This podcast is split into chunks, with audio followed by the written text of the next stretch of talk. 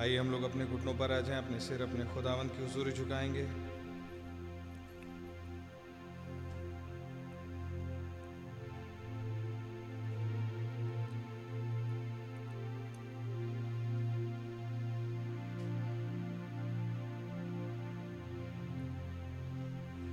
प्यारे खुदा प्रभु यीशु मसीह, बहुत धन्यवादित हैं प्रभु जी कि आपने एक बार फिर से अपने पास आए, इकट्ठा होने का फजल बख्शा।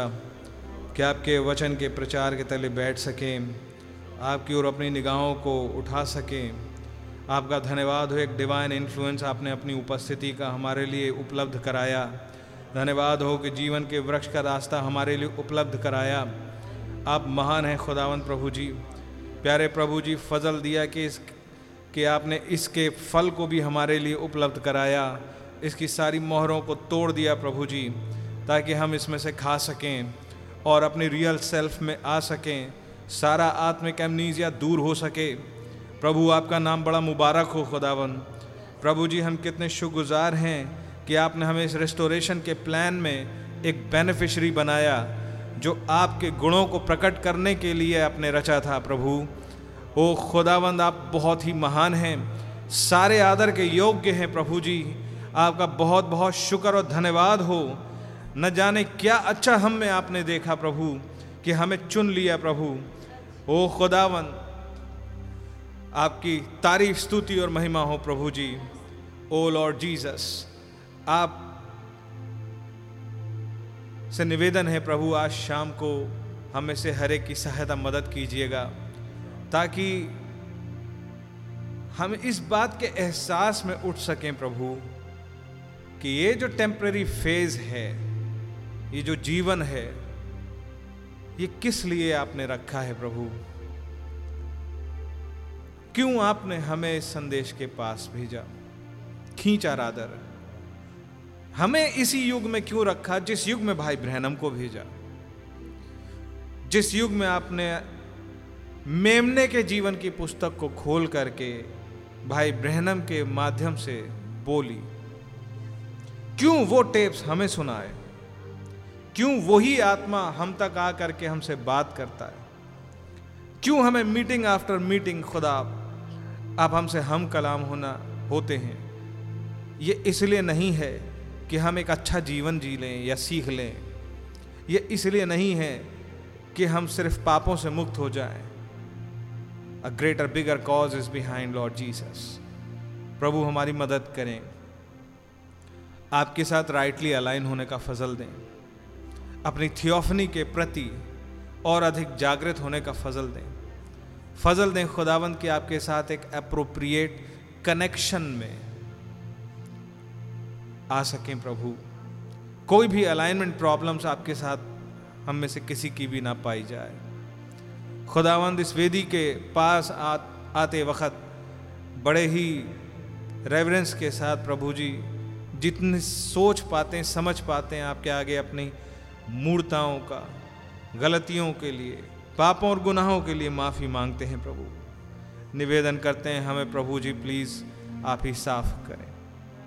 आपने हमारे लिए कुर्बानी दी प्रभु। आपने हमें अपने खून से ख़रीदा है प्रभु। हमें ऐसी ऐसी हालातों से, अवस्थाओं से इन्फ्लुएंसेस से निकाल लें प्रभु। प्रभु जी, हम केवल आपके द्वारा इन्फ्लुएंस होना चाहते हैं। लॉर्ड जीसस अंदर, बाहर, खुदावंद आपके आत्मा से ही लीड और गाइड होना चाहते हैं, आपके ही प्रभाव में बने रहना चाहते हैं। हमारी मदद करें खुदावंद कि हम मनन ऐसा करना सीख सकें खुदा।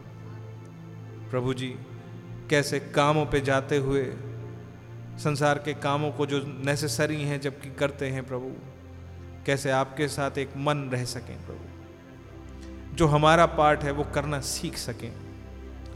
प्लीज़ लॉर्ड जीसस प्राय प्रभु जी खास निवेदन है, हमें जागृत करें प्रभु, कि हम अपने जीवन के उन चोटियों को कैच कर सकें, जबकि आप उन्हें रिवील करते हैं, कि अपने एटीजीसी को पहचान सकें अप्रोप्रिएटली बिहेव कर सकें। आपकी हुजूरी, आपके बलवंत हाथ के नीचे दीनता से बने रहना सिखा दीजिए, खुदा। आपके लिए वेट करना सिखा दीजिए प्रभु जी। लॉर्ड जीसस हड़बड़ी वाला नेचर हमसे दूर कर दीजिए। किसी तरीके से खुदा प्लीज़ आप जो सब कुछ कर सकते हैं, आप कर सकते हैं प्रभु। फजल दे दीजिए कि अपने दिमाग के चलाए जो ऑटोमेटिक चल जाते हैं, वो हट जाए प्रभु। आपका वचन एक प्राइमरी डायरेक्टिव्स के रूप में, हमारे जहन में कौंधता रहे प्रभु। हर सिचुएशन के अनुसार। इसलिए आपके आत्मा का बपतिस्मा मांगते हैं। एक नए जन्म और बढ़त के रूप में ग्रोइंग अप के रूप में प्रभु। प्रभु जहाँ वो क्विकनिंग आ चुकी है। प्लीज़ एक ग्रोथ प्रदान करें। प्रभु जी एडॉप्शन तक ले चलें प्रभु। ताकि आप हम में से प्रकट हो सकें। आपके काम आप हम में से पूरे कर सकें। अपनी मनसाओं को खुदावन आप पूरा कर सकें। ये कमीशन पूरी हो सके। आपका राज्य आ सके। पूरी गहना रिस्टोर हो सके प्रभु। हम आपकी हुजूरी हैं। एक और मौका मिल गया है प्रभु। सुपर मैग्नेट के इन्फ्लुएंस में आने। का फजल दें कि कोई भी बोल्टेड डाउन ना पाया जाए। इस आपके पुल में खिंच जाए खुदा। मदद करें प्रभु जी। सारे बोल्ट्स को आप काट दीजिए खुदा। खुदा please I have take charge लीजिए। जो भी लिसनिंग डिस्टेंस में है, आज शाम आपसे पर्सनल मुलाकात के साथ और एक पर्सनल एक्सपीरियंस के साथ, एक एनहेंस्ड फेथ के साथ उठ सके खुदा। और एक बेटर क्रिश्चियन होकर यहाँ से जा सके। ओ लॉर्ड जीसस प्लीज़ आइए टेक चार्ज लीजिए, अपनी सिद्ध इच्छा को पूरा कीजिए और अपनी ही महिमा अर्जित कीजिए। आपके हाथों में पूरी सभा को, अपनी मनोस्थिति को, इस माहौल को आई मीन एटमॉस्फेयर को सरेंडर करते हैं। प्लीज़ आप आए टेक चार्ज लेना कबूल करें। हम बहुत ज़रूरतमंद लोग हैं प्रभु। ये सिर्फ़ एक कार्यक्रम ना हो जाए। आप आ जाइए प्रभु। आप नहीं, सब बकवास। लॉर्ड जीसस प्लीज़ आप ही टेक चार्ज ले लीजिए। अगुवाई प्रदान कीजिए। एक एक मन का कंट्रोल ले लीजिए प्लीज़ ओ लॉर्ड सारे दुर्विचार दूर कर दीजिए। सारे गंदे इन्फ्लुएंसेस को काट डालिए प्लीज़ लॉर्ड जीसस हर एक कोई आप, आपको एक प्री एमिनेंस एक फ्री एक्सेस मिल सके। आप सोचें, आप बोलें, आप देखें, आप अपने कामों को करें। लॉर्ड जीसस आपका सीड आपकी वर्शिप करे। ओ लॉर्ड आप ही अपनी सभा में सबसे ऊँचे पर विराजमान होवे और आपको ही सारी वर्षिप पहुँचे प्रभु। दया करें खुदावन एक कुछ प्रेरणा, एक प्रेरणा से एक एक जन को भर दीजिए प्रभु। कुछ कर दीजिए खुदा। एक रिवाइवल दे दीजिए प्रभु जी। दया करें खुदा। जबकि हम प्रयास करते हैं अपने आप को सरेंडर करने का। हमारी मदद कीजिए टेक चार्ज लीजिए। आइए और अपनी इच्छा को पूरा कीजिए। प्रभु यीशु मसीह के नाम में। आमीन। आइए हम लोग खुदा आपकी वर्शिप करेंगे। 245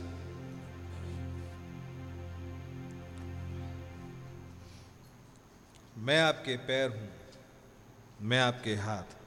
प्यारे प्रभु लें आप मुझसे काम।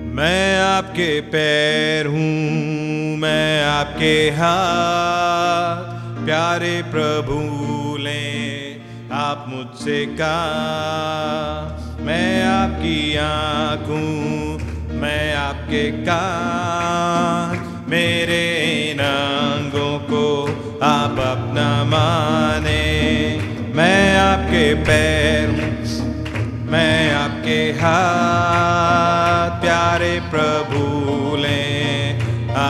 मुझसे कहा मैं आपकी आँख हूँ मैं आपके कान, मेरे इन अंगों को आप अपना माने। ओ प्रकट सामत, आपकी है रब ओ प्रकट सामत, आपकी है रब भागे शैतान भी छोड़ अपना सर। ओ प्रकटामत आपकी है रब भागे शैतान भी, छोड़ अपना सब। अंधे देखे और गूँगे बोले अंधे देखे और गूँगे बोले।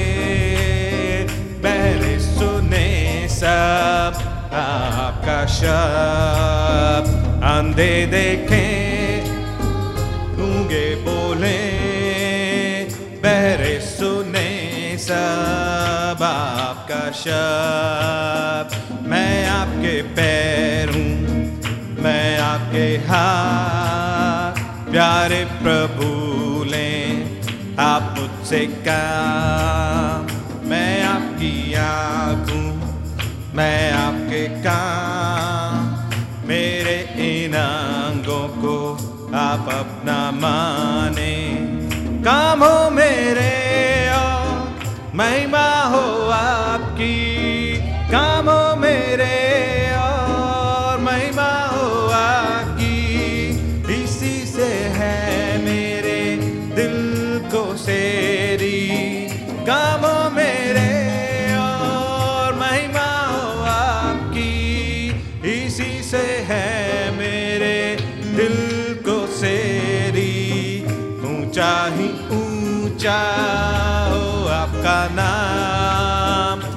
ऊँचा ही ऊँचा हो आपका नाम। क्योंकि आप ही हैं सर्वशक्तिमान। ऊँचा ही ऊँचा हो आपका नाम। क्योंकि आप ही हैं सर्वशक्तिमान। मैं आपके पैर हूँ, मैं आपके हाथ। प्यारे कहा मैं आपकी आँख मैं आपके कान। मेरे इन अंगों को आप अपना माने। मूसा में आते, एलिया में आते, मूसा में आते, एलिया में आते। भाई बहना में भी आप ही आते। मूसा में आते एलिया में आते भाई बहना में भी आप ही आते आज के इस युग में आप हम में हैं। आज के इस युग में आप हम में हैं। ताकि महिमा आपकी हम सब में हो। आज के इस युग में आप हम में हैं, ताकि महिमा आपकी हम सब में हो। मैं आपके पैर हूँ, मैं आपके हाथ, प्यारे प्रभु लें आप मुझसे कहा मैं आपकी आँख हूँ, मैं आपके कान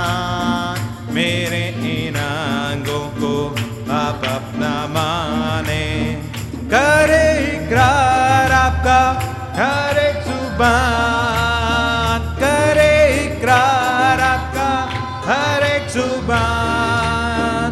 झुके घुटना हर एक यीशु के नाम। करे इकरार आपका, हर एक ज़ुबान। झुके घुटना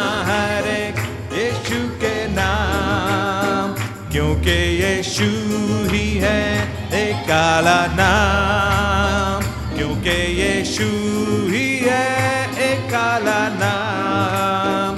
चाहे ज़मीन पर हो, चाहे आसमान, क्योंकि यीशु ही है एक काला नाम।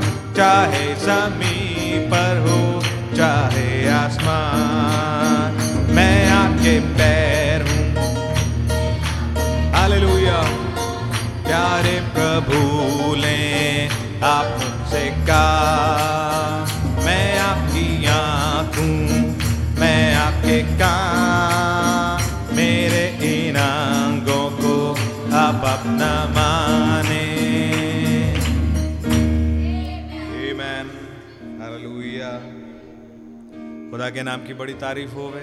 आइए हम लोग जबकि खड़े ही। हैं इसको उस गाएँगे only believe only believe all things are possible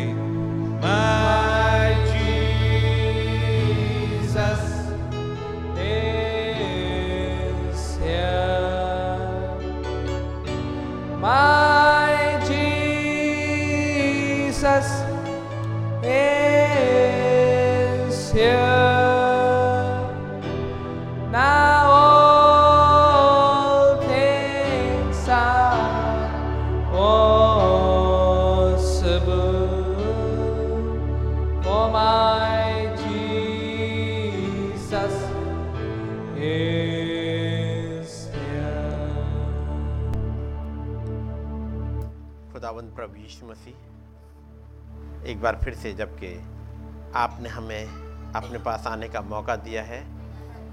आपके नाम को धन्य कहते हैं प्रभु। आपने हमें संभाला है।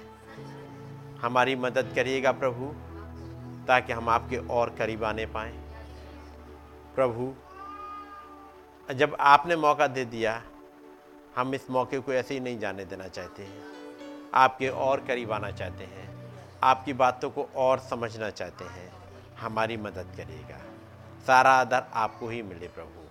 खुदावंद, हमारा कंट्रोल आप अपने हाथों में ले और एक आयाम में ऊपर उठा लीजिएगा खुदावंद।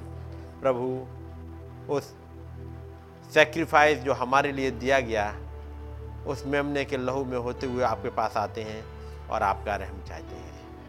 विनती को प्रभु यीशु मसीह के नाम में मांगते हैं। आमेन। जबकि हम लोग खड़े हुए हैं खुदावंत के वचन से निकालेंगे। मत्ती की इंजील और उसका ग्यारह अध्याय। मत्ती ग्यारह और उसकी पहली आयत से मैं पढ़ रहा हूँ। जब यीशु अपने बारह चेलों को आज्ञा दे चुका तो वो उनके नगरों में उपदेश और प्रचार करने को वहाँ से चला गया। यूना ने बंदी गृह में मसीह के कामों का समाचार सुनकर अपने चेलों को उससे यह पूछने भेजा कि क्या आने वाला तू ही है या हम दूसरे की बाट जो हैं? यीशु ने उत्तर दिया कि जो कुछ तुम सुनते हो और देखते हो, वो सब जाकर यहुन्ना से कह दो। कि अंधे देखते हैं और लंगड़े चलते फिरते हैं। कोड़ी शुद्ध किए जाते हैं और बहरे सुनते हैं और मुर्दे जलाए जाते हैं और कंगालों को सुषमाचार सुनाया जाता है। धन्य है वो जो मेरे कारण ठोकर ना खाए। जब वे वहाँ से चल दिए तो यीशु यूहन्ना के विषय में लोगों से कहने लगा, तुम जंगल में क्या देखने गए थे? क्या हवा से हिलते हुए सरकंडे को फिर तुम क्या देखने गए थे? क्या कोमल वस्त्र पहने हुए मनुष्य को? देखो, जो कोमल वस्त्र पहनते हैं, वे राजभवनों में रहते हैं। तो फिर तुम तो फिर क्यों गए थे? क्या किसी बहिष्वक्ता को देखने को? हाँ मैं तुमसे कहता हूँ, वरन बहिष्वक्ता से भी बड़े को। ये वही है जिसके विषय में लिखा है कि देख मैं अपने दूध को तेरे आगे भेजता हूँ, जो तेरे आगे तेरा मार्ग तैयार करेगा।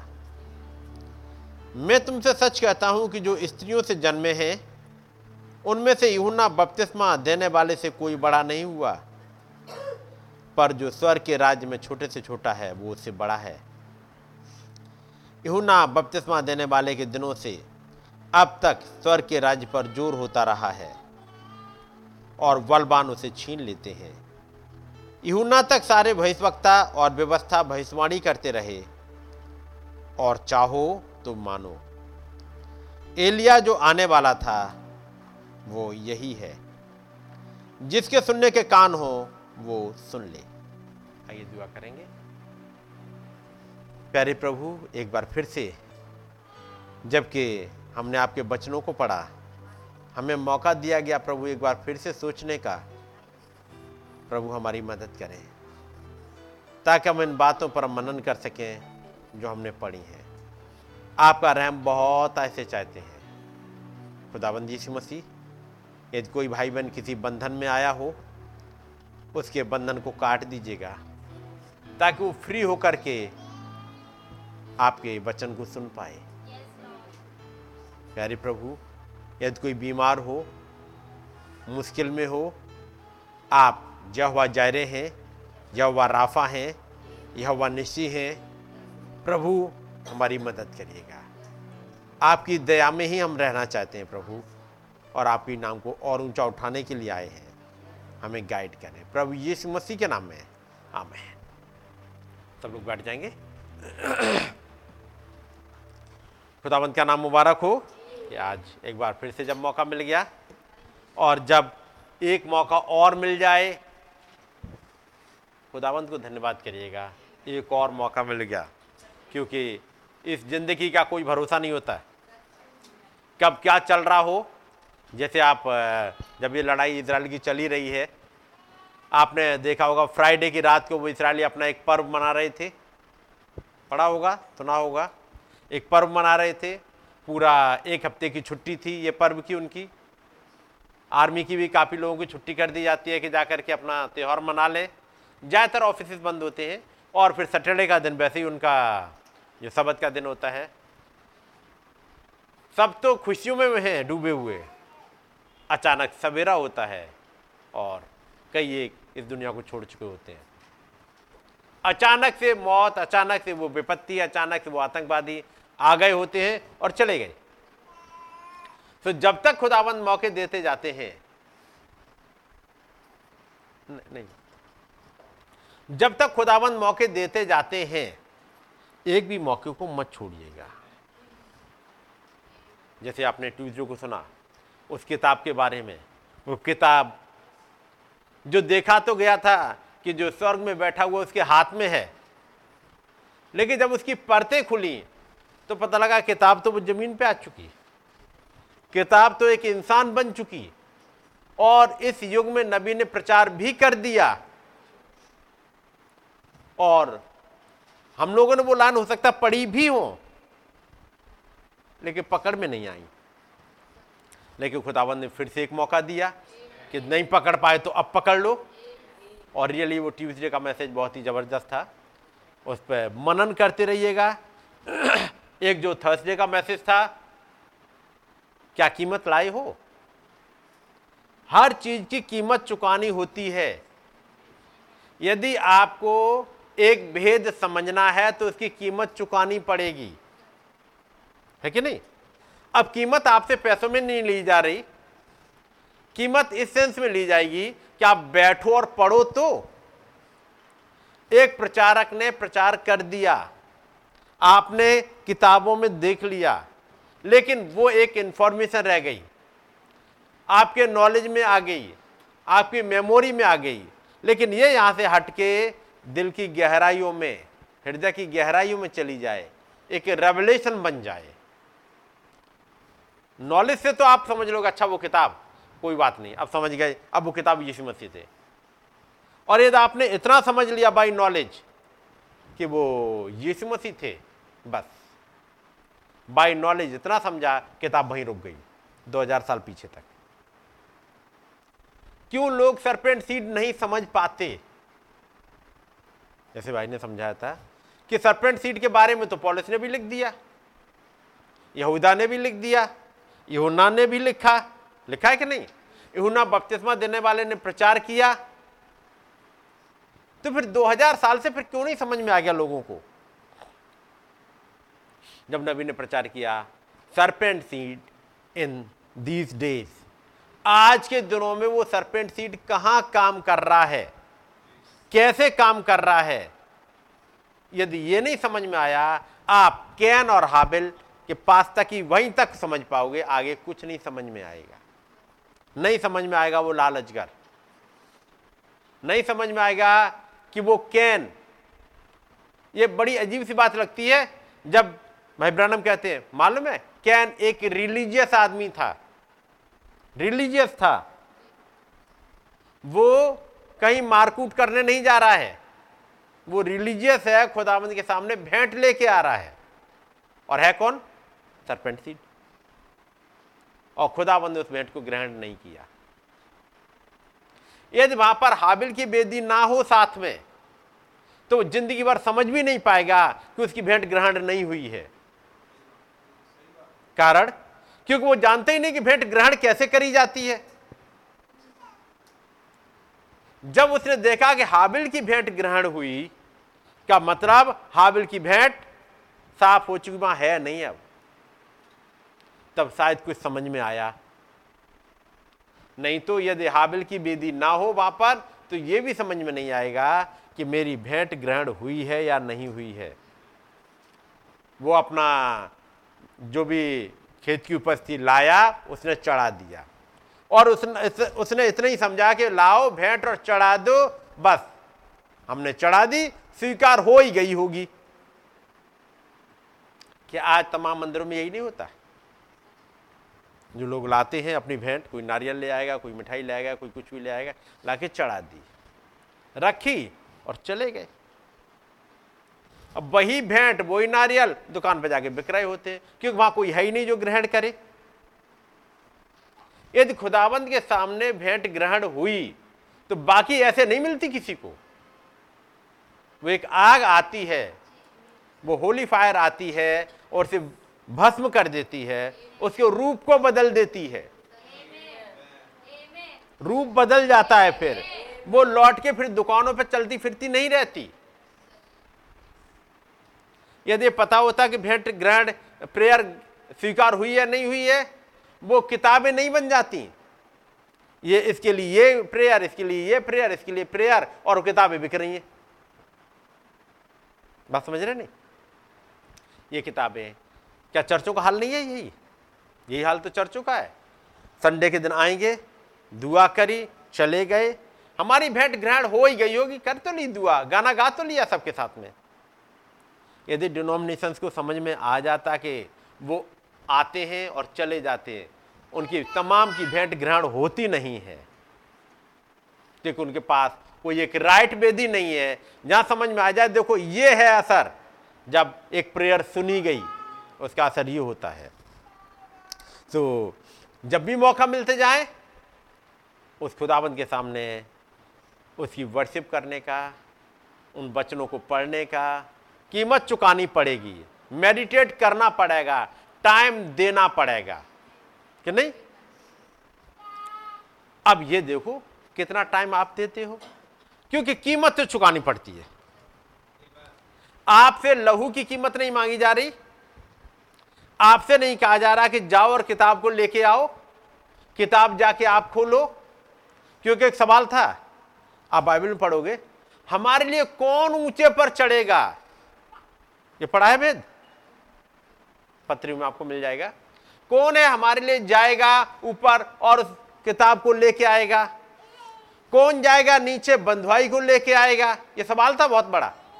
लेकिन वो सवाल इस मसीह ने खत्म कर दिया। कौन प्राइस पे करेगा? उन्होंने प्राइस पे कर दिया। लेकिन उसके बाद भी हर एक भेद के लिए आपको प्राइस पे करना पड़ेगा। क्योंकि थर्सडे का मैसेज याद रखिए। कि प्राइस लाए हो? प्राइस लाए हो? अब प्राइस क्या है? फेथ वो देंगे। लेकिन जाना तो आपको पड़ेगा। टाइम तो आपको देना पड़ेगा। उन बचनों में आपको जाना पड़ेगा। उस किताब को पढ़ना आपको पड़ेगा। तभी तो भेद समझ में आएगा। और वो किताबें भी अवेलेबल है, जिनकी या सच कोई कॉस्ट नहीं है। मान लो किसी किताब की कीमत दो सौ रुपए, चार सौ रुपए हो भी तो इससे ज़्यादा तो आप रोज खर्च करते रहते हो। करते रहते कि नहीं? सब्ज़ी की दुकान पर जाइएगा, एक दिन की सब्ज़ी उतने की हो जाएगी उसमें तो एक किताब आ जाएगी और किताब अनंत जीवन दे जाएगी। है कि नहीं? इन किताबों की कीमत बहुत कम रखी गई है। इन किताबों की कीमत आप लगा नहीं सकते हो। नहीं लगा सकते हो। और किताबें आपके पास तक पहुँचे, इसके लिए भी किसी ने प्राइस पे किया। ये किताब ऐसे ही नहीं आती। चर्च एजिस की किताब आपके पास आई, उसके लिए कितना कीमत अदा करनी पड़ी होगी? जब अक्टूबर का महीना आया 1960 एक दूत कहता है, जाओ और वो स्पोर्ट्समैन हेलो पे जाओ। मैं वहाँ तुमसे बात करूँगा। वहाँ जाके बैठे हुए हैं। हवा ठंडी चल रही है, अक्टूबर का महीना है। हंटिंग छोड़ दी है। केवल उस आवाज़ को सुनने के लिए बैठे घंटों,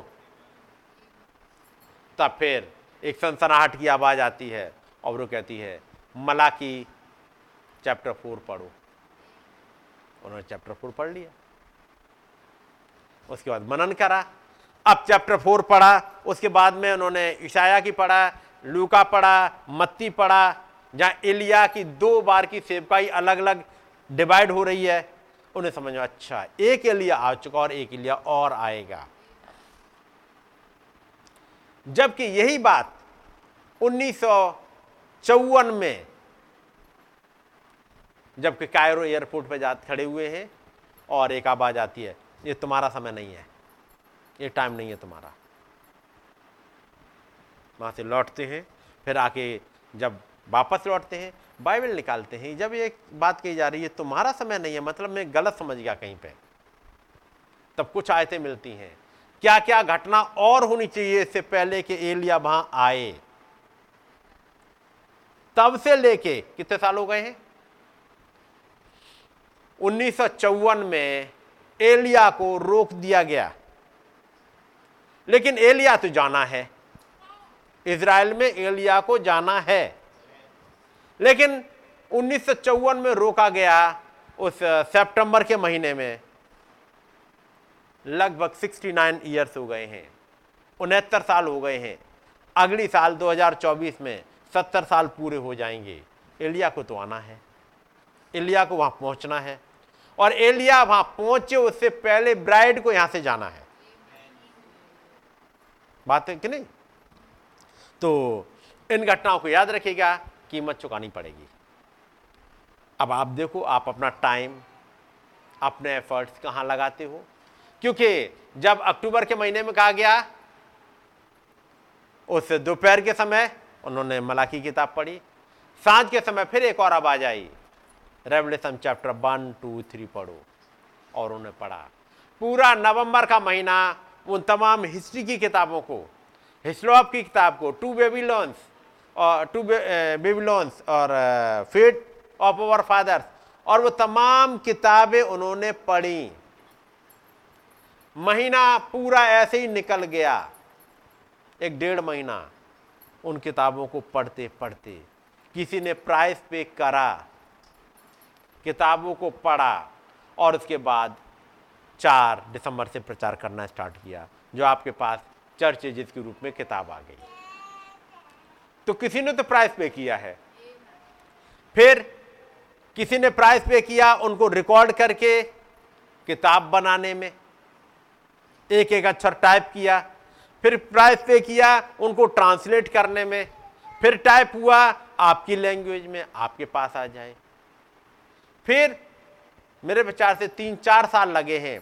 चर्च एजित की किताब फिर से प्रचार हुई, फिर सेवन सील्स की किताब प्रचार हुई पेमेंट तो करा गया है। अब आप कितना कीमत अदा करते हो उन भेदों को पाने के लिए?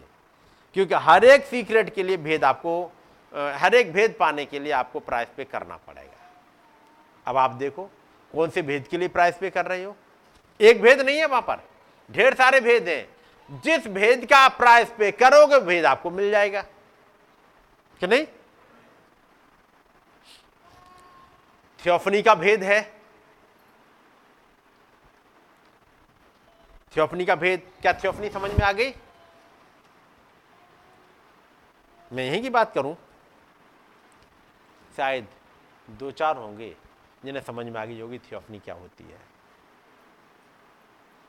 थियोफनी क्या होती है? नहीं तो नहीं समझ में आया। सरपेंट सीट नहीं आया। नो no डाउट आप आयते खोल के बता दोगे, देखो ये लिखा ये लिखा ये लिखा। ये नॉलेज के द्वारा बता दोगे। लेकिन बाई रेवल्यूशन चीज़ें समझ में नहीं आई उनके लिए फिर क्या करना होगा? प्राइस पे करना होगा। इन किताबों के लिए चलेगा। अब मैं पढ़ रहा हूँ आपके सामने। मत्ती की इंजिल उसका ग्यारह अध्याय।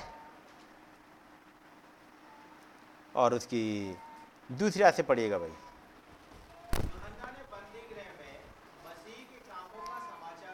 हम्म। और अपने चेलों को उससे ये पूछने दिया क्या आने वाला तू ही है हम्म। या हम किसी दूसरे की बात जो है हम्म। यीशु ने उत्तर दिया जो कुछ तुम देखते हो सुनते हो और देखते हो वो सब जाकर से कहो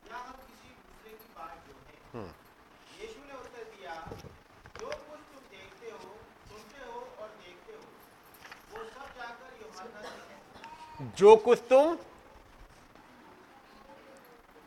जो कुछ तुम सुनते हो और देखते हो वो सब जाकर के यूहन्ना से कह दो। यानी एक गवाह बन जाओ आगे।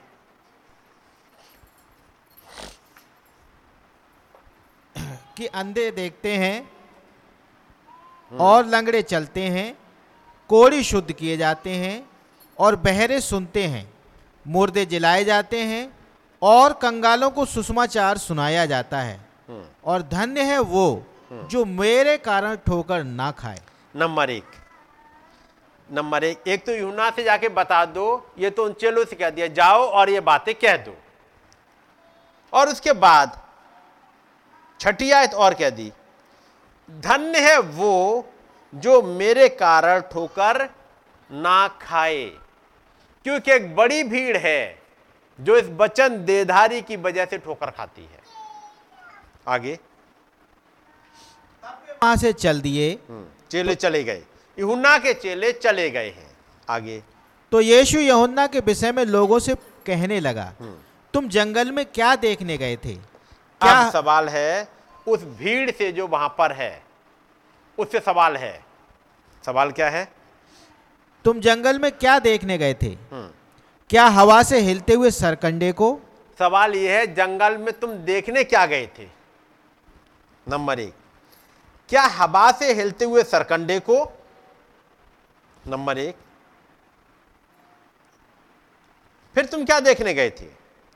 सवाल नंबर दो। क्या कोमल वस्त्र पहने हुए मनुष्य को? देखो, जो कोमल वस्त्र पहनते हैं, वो राजभवनों में रहते हैं। फिर तीसरा तो फिर क्या देखने गए थे? क्या किसी बहिष्वक्ता को? ये सवाल है, तुम देखने क्या गए थे? किसी ऐसे मनुष्य को जो हवा से हिलते हुए सरकंडी की मानंद हो या उसको जो कोमल वस्त्र पहनता हो और राजभवनों में रहता हो, या उसको जो बहिष्वक्ता है। तुम देखने क्या गए थे? तब नबी ने एक मैसेज प्रचार किया और वो मैसेज का नाम है what went you out to see तुम क्या देखने गए थे? ये 59 का मैसेज है एक अक्टूबर का। तुम जंगल में देखने क्या गए थे? ये सवाल है। तुम जंगल में क्या देखने गए थे? तब नबी कहते हैं, क्योंकि यूना तो एक जंगली मनुष्य की तरह दिखता था। वो भेड़ की खाल या ऊँट के, वो कपड़े पहने रहता था और लंबी सी दाढ़ी थी। और तब नबी कहते हैं, आज के दिन में कोई चेंज हुआ नहीं है। दुनिया बदलती नहीं है। लोग आते जाते हैं, एक नई पीढ़ी उठ खड़ी होती है, लेकिन वो आत्मा जो इस दुनिया को गवर्न करती है, वो बिल्कुल वैसी ही है। एंड इट विल बी और ऐसी बनी रहेगी as long as there is a world और जब तक ये दुनिया है, जब तक दुनिया है अस्तित्व में, ये ऐसी ही बनी रहेगी। लोग चले जाते हैं, लेकिन वो आत्मा जो इस दुनिया को गवर्न करती है, ऐसी ही बनी रहती है। यानी लोग वैसे ही होंगे। ये तीन सवाल आज भी है वैसे ही। जैसे तीन सवाल वहाँ थे, तीन सवाल आज भी हैं। अब, जो लोग थे जिन्होंने यूना पर विश्वास किया, कुछ थे जो जानते थे यूना के बारे में कि वो वास्तव में एक रियल यानी वो वास्तविक इंसान है। दे आर डिवाइस टूडे यहाँ पर ये दुनिया बट जाती है इन तीन तरह के लोगों में। नंबर एक, the world, the church, and the real true believer. एक दुनिया, एक चर्च और रियल ट्रू बिलीवर।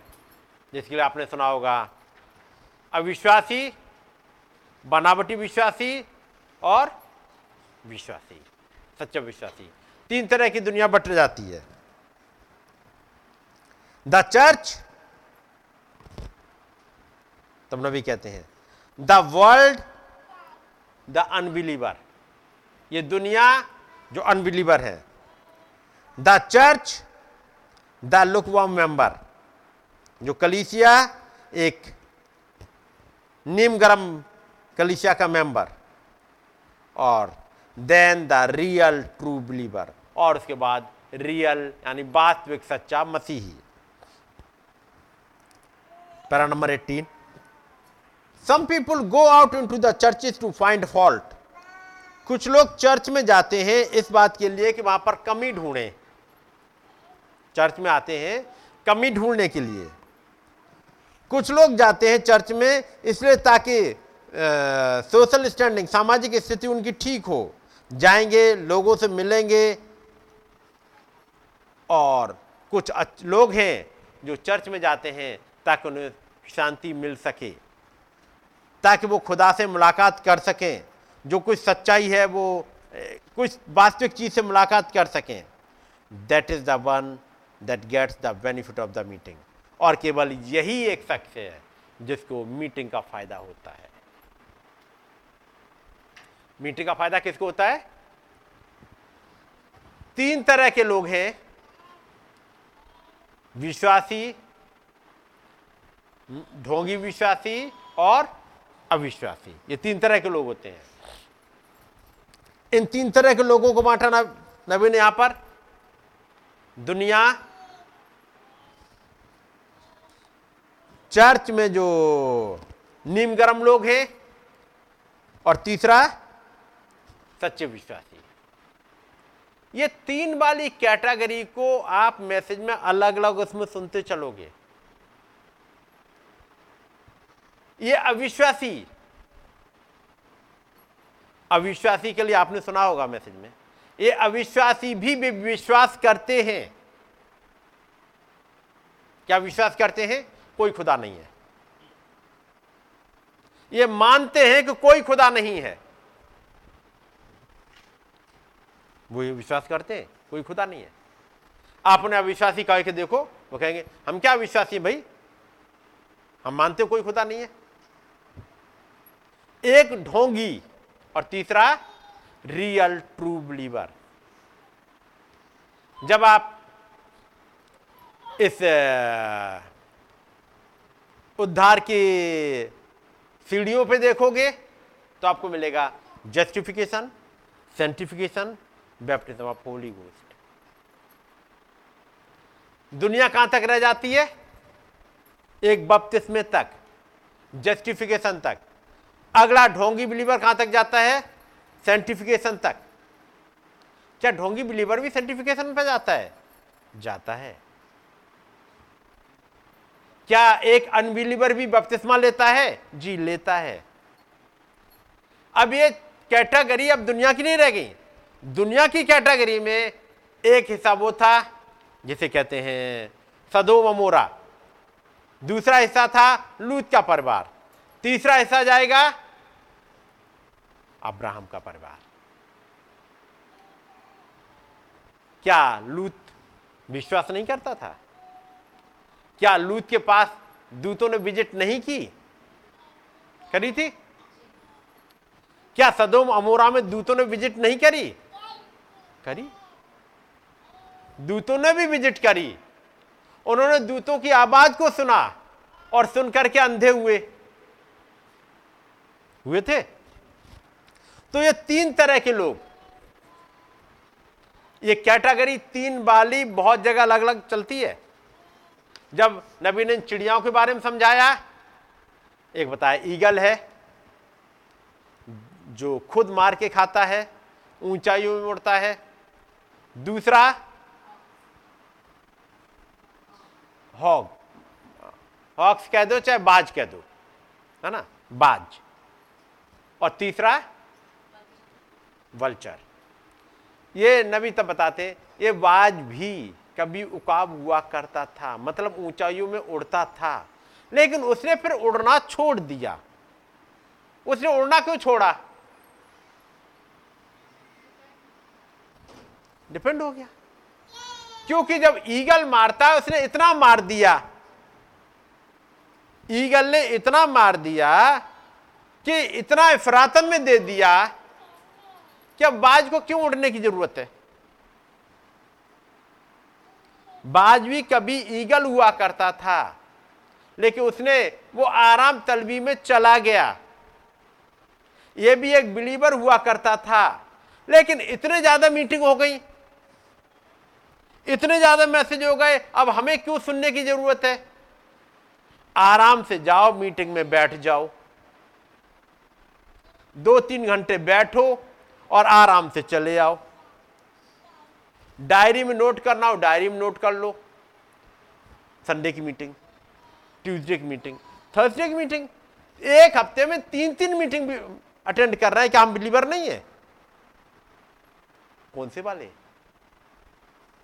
बात समझ रहे हमें अपने आप को कहाँ पर झकझोरने की ज़रूरत है कि कहीं बाज वाली कैटेगरी में तो नहीं आ रहे? और बड़े आराम से आ जाते, पता नहीं लगता। मीन्स ये वाली डीमन कब कृपन कराएगी? और ये वाली डीमन का नाम क्या है? यही तो इफ्सिस में आके उसी थी। रिलैक्स।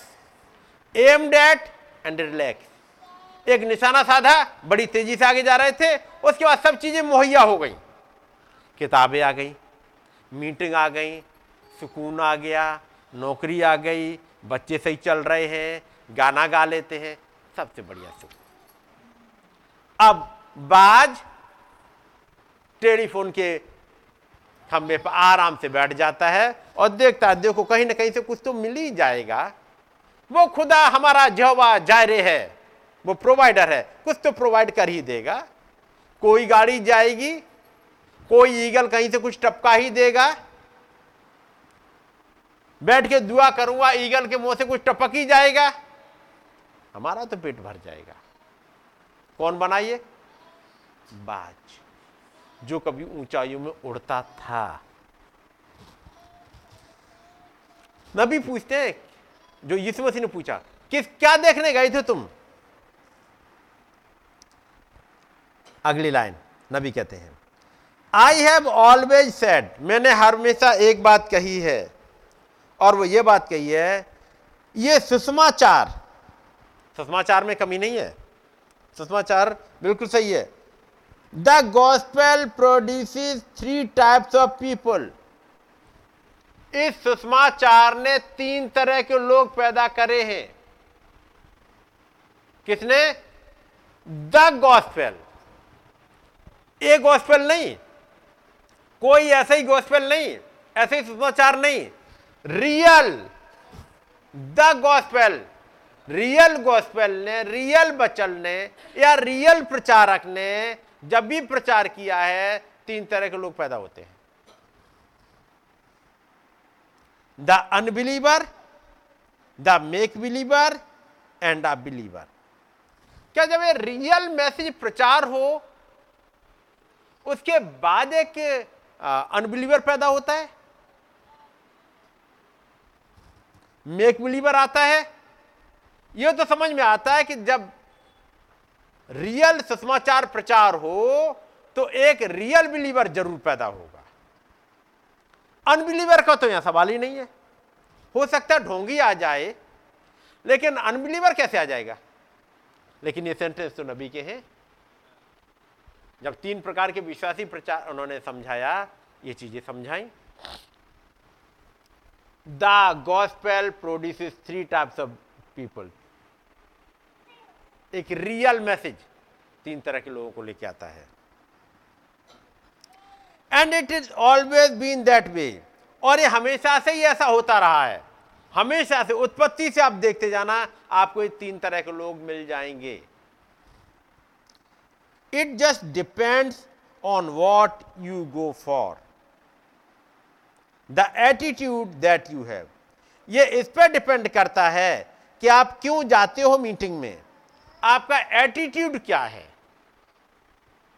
उसका मतलब हम मीटिंग में गए और जाने के बाद अनबिलीवर बन के लौट सकते हैं?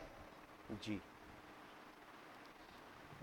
नबी ने बताया, जब भी आप मीटिंग में जाते हैं, एक मीटिंग में जब भी जाते हैं, या तो खुदा के और करीब गए होते हैं, या और दूर हो गए होते हैं। ये दो रिएक्शन हर मीटिंग में होते हैं। या तो खुदा के और करीब आए होंगे या और दूर चले गए होंगे। आप जैसे आए थे, वैसे लौट नहीं सकते हैं। कोई तो चेंज होता है। अब ये आप देखो किस तरह के बन के गए। मीटिंग में जा, मीटिंग से लौटते हैं, या तो खुदा के और करीब आ गए होते या और दूर चले गए होते उसका मतलब ये बहुत खतरनाक है। मेक बिलीवर या तो अनबिलीवर बन के जाता है, या बिलीवर बन के जाता है। ये डिपेंड करता है कि आप वहाँ क्यों गए हो और आपका एटीट्यूड क्या है। The message that he preach the world would not go out to hear a message like that they would condemn it today just as much as they did then same thing if that message same message was to be preach जब एक message प्रचार होता है या तो दुनिया reject करती है, या उसे एक्सेप्ट करती है। ये काम होता है। Now what it must not have been too bad a message अब यीशु मसीह ने कहा कि ऊना बपतिस्मा देने वाला जो हुआ है, अब कोई भी, ये पढ़िएगा जरा नौमी आयत पढ़िएगा तो फिर क्यों गए थे हम्म क्या किसी भविष्यवक्ता को देखने को अब सवाल था तो फिर क्यों गए थे? पहला सवाल था, क्या हवा से हिलते हुए सरकंडे को देखने गए थे? हो सकता कुछ ने कहा, नहीं, हम तो मैसेज सुनने के लिए गए थे उसके पास में। उन्होंने कहा अच्छा वहाँ पे तुम्हें क्या दिखा? क्या कोई कोमल वस्त्र पहने हुए? उनका नहीं, बिल्कुल सही। क्योंकि कोमल वस्त्र पहनते वो तो राजभवनों में रहते हैं। लेकिन जहाँ तुम गए थे, वो तो ऊँट का कपड़ा पहने हुए घूम रहा था, ऊँट का खाल लपेटे हुए घूम रहा था। तो फिर तुम क्या देखने गए थे? क्या किसी भविष्यवक्ता को? अब यहाँ डाउट है। पता नहीं यूना भविष्यवक्ता था या नहीं था। तब यीशु मसीह कहते हैं हाँ मैं तुमसे कहता हूँ, बरन भविष्यवक्ता से भी बड़े को। मैं तुम्हें बताता हूँ, ये भविष्यवक्ता से भी बड़ा है। तब नबी कहते हैं, जीसस ओकेड हिज मैसेज यीशु मसीह ने उसके मैसेज के लिए ओके कह दिया। ये बिल्कुल सही है, वो एक प्रॉफिट था। उनका, क्या तुम हवा से हिलते हुए सरकंडे को देखने गए थे, जो जहाँ चाहे उधर घूम जाता है? या ऐसे मनुष्य को देखने जो अच्छे कपड़े पहनता हो, वो तो राजभवनों में रहते हैं। मैं तुमसे कहता हूँ, एक prophet, more than a prophet. कारण क्या था? इसके लिए एक भविष्यवाणी करी गई थी, दसवीं आयत ये वही है जिसके विषय में लिखा है हम्म। देख मैं अपने दूत को तेरे आगे भेजता हूँ जो तेरे आगे तेरा मार्ग तैयार करेगा हम्म, याद रखिएगा ये जो गया है इस ये यहूना भले ही वो ऊँट के कपड़े पहने हो ऊँट की खाल ओढ़े हो इसने एक ज, एक रास्ता तैयार किया है। जो तेरे आगे तेरा मार्ग तैयार करेगा ये वो था जिसके बारे में प्रोफेसी करी गई थी that he would prepare the way before thy face तेरे सामने तेरे लिए एक रास्ता तैयार करेगा। But the world could not see in that way लेकिन दुनिया उस तरह से देख नहीं पाई। यहुन्ना को उस तरह से देख नहीं पाई। कुछ कारण था।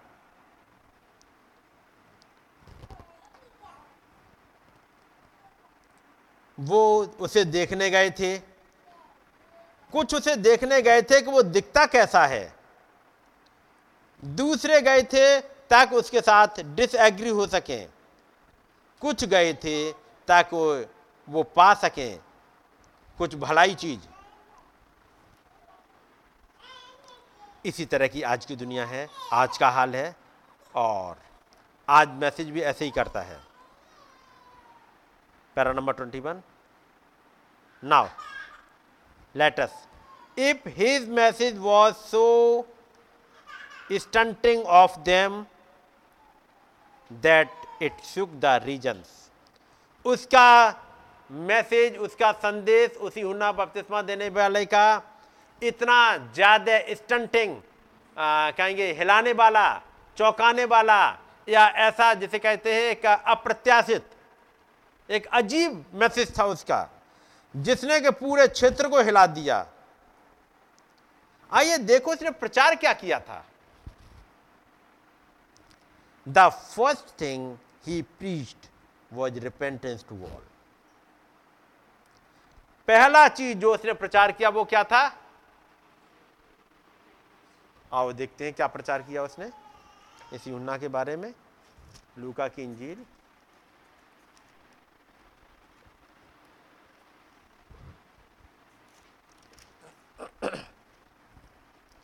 और इसका तीसरा अध्याय। और इसकी तीसरी आय से।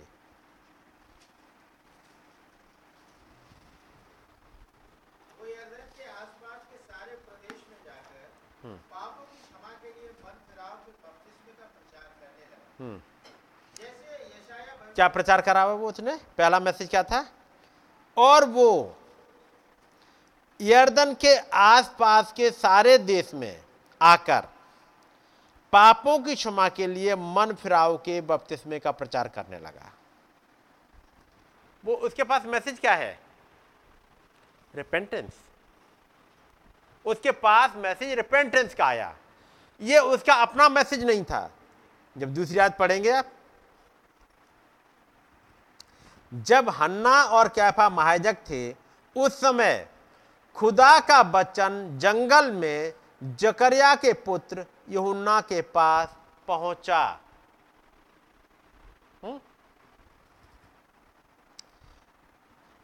और जब हन्ना और कैफा महाजक थे, उस समय खुदा का वचन जंगल में जकरिया के पुत्र यहुन्ना के पास पहुँचा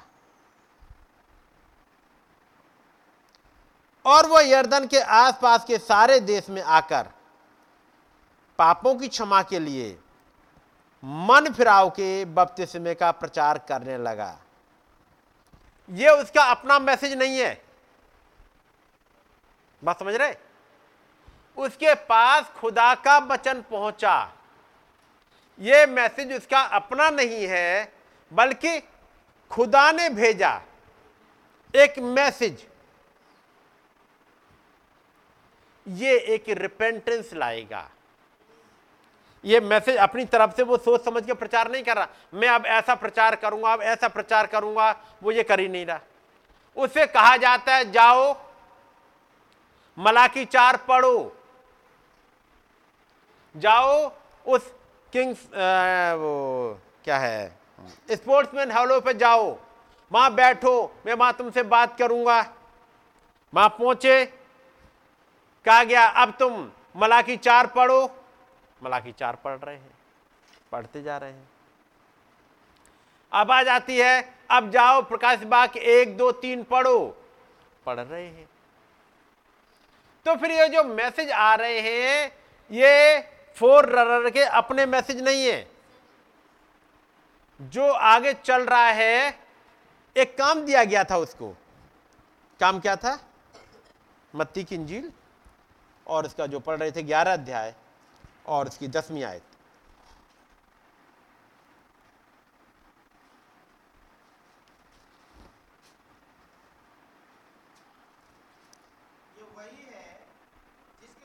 लिखा है। ये वही है जिसके विषय में लिखा है कहीं पर लिखा है। ये वही है जिसके विषय में मलाकी चार में लिखा है कि एलिया आएगा और पितरों के मन को पुत्रों की ओर फेरेगा। और जब जकरिया के पास में वो दूत आया, जिब्राइल दूत आया, उसने कहा, उसका नाम यहुन्ना होगा और वो पितरों के मन को पुत्रों की ओर फेरेगा। जिसके लिए लिखा है, देख, मैं अपने दूत को तेरे आगे आगे भेजता हूँ, जो तेरे आगे तेरा मार्ग तैयार करेगा। ये लिखा है। इसलिए उससे कहा जा रहा है, ये जाके पढ़। जैसा उसी हुना के साथ हुआ, खुदा का वचन पहुँचा, ये पढ़। ये तेरा संदेश है। हमारे युग में जब 1960 आया, अक्टूबर का महीना आया, नबी से कहा गया, जाओ, वहाँ पहुंचो। और जब आप पहुँचे, ये पढ़ो, ये तुम्हारा संदेश है। उन्होंने पढ़ा तब समझ में आया अच्छा एक एलिया और आना है।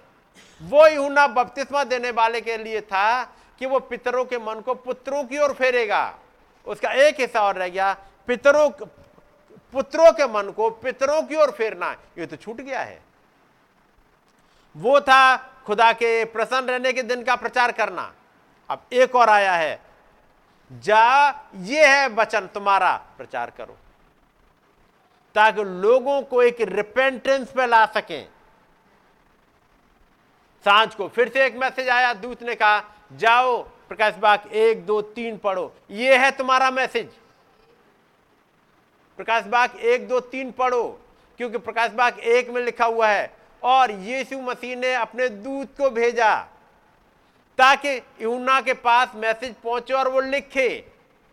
लेकिन अब तुम्हारा समय आ गया, जब ज़मीन पर तुम पहुँचे हो।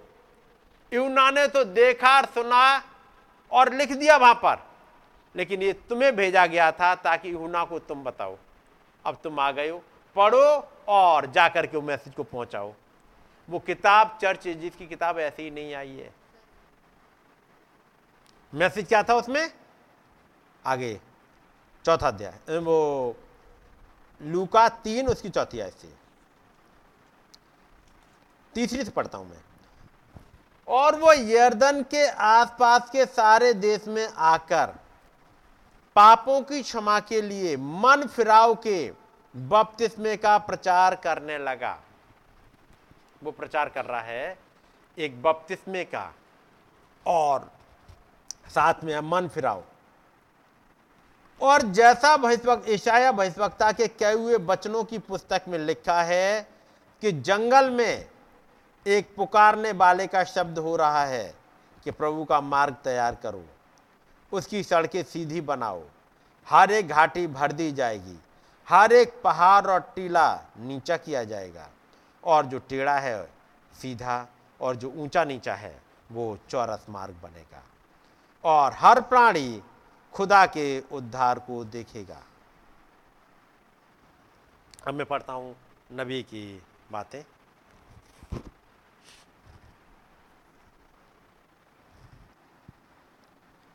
Now para number twenty one now let's if his message was so stunting of them that it shook the regions let see what he preached नबी कहते हैं यदि उसका मैसेज इतना ज़बरदस्त था तो आइए हम देखते हैं कि उसने प्रचार क्या किया। The first thing he preached was repentance to all उसका मैसेज क्या था? जिसने पूरी दुनिया को हिला के रख दिया।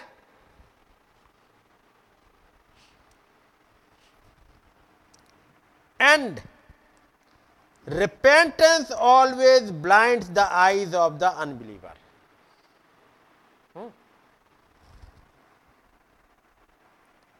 And repentance always blind the eyes of the unbeliever और द चर्च मेंबर आप सुन रहे हैं? ये रिपेंटेंस करता क्या है?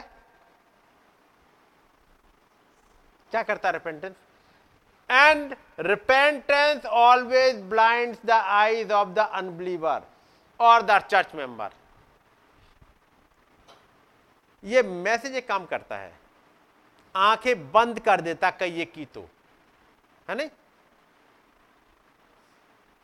और जब मैसेज प्रचार हो तो होता क्या है फिर? रिएक्शन क्या होता है? जब कोई ऐसा मैसेज प्रचार करो तो कोई रिएक्शन तो होता होगा।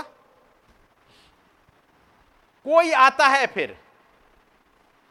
कोई आता है। जब भाई ब्रैनम ने एक हिस्सा उठाया और कहा कि अब मैं अपनी गवाही दूँ। आपने सुना होगा? हुँ? और जैसे ही उन्होंने प्रचार करना स्टार्ट किया कि मैं वो इस स्वर्गीय दर्शन का अवज्ञाकारी नहीं रहा, उसके बाद क्या हुआ? उठे और चले गए। कितना आसान है, किसी को कुछ नहीं पता लगा। उठो, चले जाओ। होता है ना? फिर कोई एक डीमन आती है चुपचाप से और उठा के लेके जाती है। है कि नहीं? और तब देखो, पीछे कैसा खाली हो जाता है। है ना? इस चर्च की तीन बहनें गायब हो गई अपने तीन बच्चों के साथ में। क्या केवल इनके लिए मैसेज था? बाकी तीन के लिए था ही नहीं क्या? आप सोचो, कौन ले गया? पहले एक ने शुरुआत करी, वो चले गए। एक तरफ़। अगले ने दूसरी तरफ़। तीसरे ने तीसरी तरफ़। हो सकता कोई और भी चला जाए। क्यों? क्या ज़रूरत है सुनने की? ये तो सब सुना सुनाया है। और किताबों में तो है ही, पढ़ तो लेंगे ही। और फिर नाम भी बता दिया गया मैसेज का। नहीं बता दिया मैसेज का नाम। अब हम बैठेंगे, आराम से पढ़ लेंगे। आपकी मर्ज़ी है।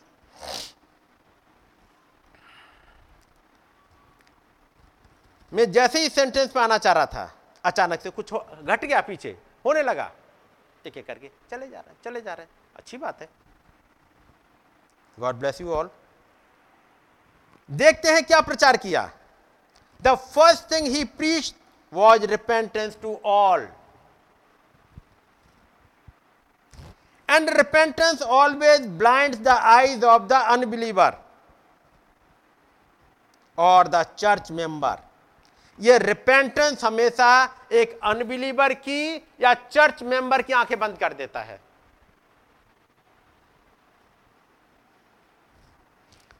The church member feels that he has nothing to repent of church member सोचता है, उसे रिपेंट करने की क्या ज़रूरत है? भाई, मैं तो बिल्कुल ठीक हूँ, मुझे कौन सा मैसेज सुनने की ज़रूरत है? यूना का मैसेज तो अब मेरे लिए ज़रूरत थोड़ी ही है। द चर्च मेंबर फील्स ये चर्च मेंबर की बात हो रही है? The church member feels that he has nothing to repent of church member सोचता है उसे तो रिपेंट करने की ज़रूरत है ही नहीं। एंड वेन दैट पर्सन और person get to that place where you think you have got nothing to repent of और जब एक चर्च मेंबर या कुछ लोग ये सोचने लगते हैं कि उन्हें रिपेंटेंस की ज़रूरत ही नहीं है you are in a more serious condition आप उससे कहीं ज़्यादा सीरियस कंडीशन में हो। जब आपको यह लगे, ये हमें रिपेंटेंस की ज़रूरत नहीं है, हम रिपेंट कर चुके हैं। आगे। Though being a member of the church you are in a more serious condition मैं केवल बात उनकी नहीं कर रहा जो चलेगा, मैं बात कर रहा हूँ यहाँ बैठे भी रह गए। क्या ज़रूरत है रिपेंटेंस की? Though being a member of the church अब आप ये मत कहिए, वो लोग चलेगा, वो ही होंगे। हमारे लिए तो ज़रूरत ही नहीं है, इसलिए हमारे लिए हम तो बैठे ही हैं। हाँ आप भी ऐसे ही होता है आप भी चले जाते कोई ना कोई बहाना लेके। You are a more serious condition though being a member of the church you are an a more serious condition than the sinner of the street किस कंडीशन में है? And repentance always blind the eyes of the unbeliever और the church member the church member feels that he has nothing to repent of church member ये सोचता है, उसे repentance करने की ज़रूरत है ही नहीं। और जब कोई इंसान, कोई व्यक्ति इस जगह आ जाए, वो सोचने लगे कि उसे कुछ नहीं रिपेंट करना है। You are in a more serious condition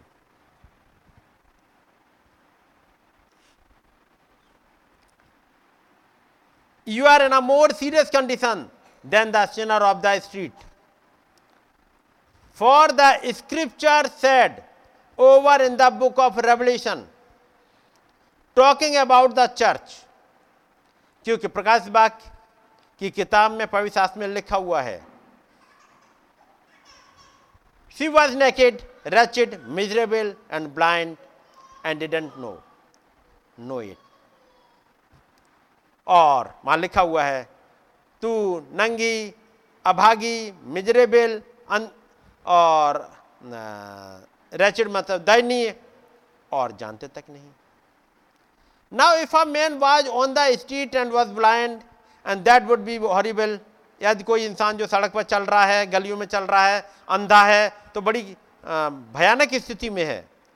यदि वो गरीब और है तो और ज़्यादा भयानक हो गई लेकिन उससे भी ज़्यादा मिजरेबल पार्टी है कि वो जानता तक नहीं। And there is Christ people today that claim to be Christian और वो लोग हैं जो क्लेम करते हैं कि वो क्रिश्चियन हैं।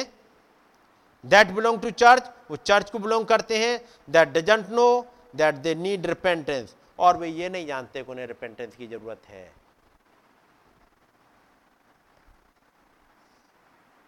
And to tell someone that it starts them up. Now, when John began to preach repentance to those people of the church, जब यूहन्ना ने उनको प्रचार करना स्टार्ट कर दिया जो चर्च के लोग थे they said look here we got Abraham to our father देखो हमें मत बताओ कारण हमें तो हम तो अब्राहम के अब्राहम हमारा पिता है we got Abraham to our father they, यहाँ देखो, हमें रिपेंटेंस की ज़रूरत नहीं है। हमें मत सिखाओ। कारण? अब्राहम हमारा पिता है। वापस आते हैं लूका में। लूका तीन, जो भी पढ़ रहे थे।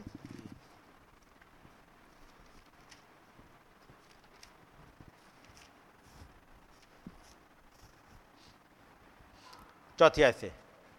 जैसे यशाया भविष्यता के कहे हुए वचनों की पुस्तक में लिखा है जंगल में एक पुकारने वाले का शब्द हो रहा है हम्म। कि प्रभु का मार्ग तैयार करो हम्म। उसकी सड़कें सीधी बनाओ। हम्म। हर एक घाटी भर दी जाएगी और हर एक पहाड़ और टीला नीचा किया जाएगा। हम्म। और जो टेढ़ा है सीधा और जो ऊँचा नीचा है वो चौरस मार्ग बनेगा हम्म। और हर प्राणी खुदा के उद्धार को देखेगा। उसने किसी से नहीं कहा अपने चाल चलन से फिरो। ये कहा? बात चाल चलन से फिरने की बात नहीं है। हर एक घाटी भर दी जाएगी। उसने क्या प्रचार किया? प्रभु का मार्ग तैयार करो। प्रभु आएँगे कैसे? इन मिस्ट्रिक्स को जान के क्या होगा? जब आप मिस्ट्री पढ़ रहे हो, मिस्ट्री समझ रहे हो, हृदय की गहराई में जा रहे हैं, आप रास्ता तैयार कर रहे हो कि वो महान खुदाबंद उतर के आए। बात ये नहीं कि मैंने झूठ बोलना छोड़ दिया, मैंने चोरी करना छोड़ दिया, मैंने मीटिंग मारना स्टार्ट कर दिया। बात उनकी नहीं हो रही है। आप मिस्ट्री कितनी जान पाए? क्योंकि खुदाबंद मिस्ट्रीज में उतरते हैं। हृदय की गहराइयों में जाने के लिए मिस्ट्रीज चाहिए। उसके लिए प्राइस पे करना है। अब यूना ने प्रचार किया। प्रचार सुन लो, कितना बढ़िया है। और कह रहे, पूरे राष्ट्र को खिला दिया। क्या था? उन्होंने कहा, ईशाया ने यह कहा है, प्रभु का मार्ग तैयार करो उड़की सड़क सीधी बनाओ। दुनिया बाला करेगा, बिल्कुल सही बात है। हमें अपने चर्च को बिल्कुल सही करना चाहिए।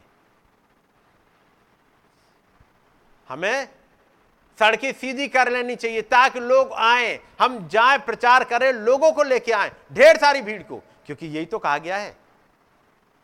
सड़कें सीधी बनाओ। हर एक घाटी भर दी जाएगी। हर एक पहाड़ और टीला नीचा किया जाएगा। और जो टेढ़ा है, सीधा, और जो ऊँचा नीचा है, वो चौरस बनेगा। और हर प्राणी खुदा के उद्धार को देखेगा। हर प्राणी खुदा के उद्धार को देखेगा। क्या इन प्राणियों ने खुदा के उद्धार को देखा? निकाल देना जरा लूका की। तीसरा अध्याय छठी आयत। और हर प्राणी खुदा के उद्धार को देखेगा। अब कुछ आए देखने के लिए उद्धार को साथ में ऐसे पढ़िएगा। जो भीड़ की भीड़ उससे बपतिस्मा लेने को निकल कर आती थी उनसे वो कहता था हम्म। हे सांप के बच्चों तुम्हें किसने जता दिया कि आने वाले क्रोध से भागो? ये अजीब आदमी हो। भाई जब लोग आते हो तुम्हारे पास तो डांट के और भगा रहे हो। और क्या कह रहे हो? अय सांप के बच्चों तुम्हें किसने बता दिया? है कि नहीं? छठी आयत निकालना।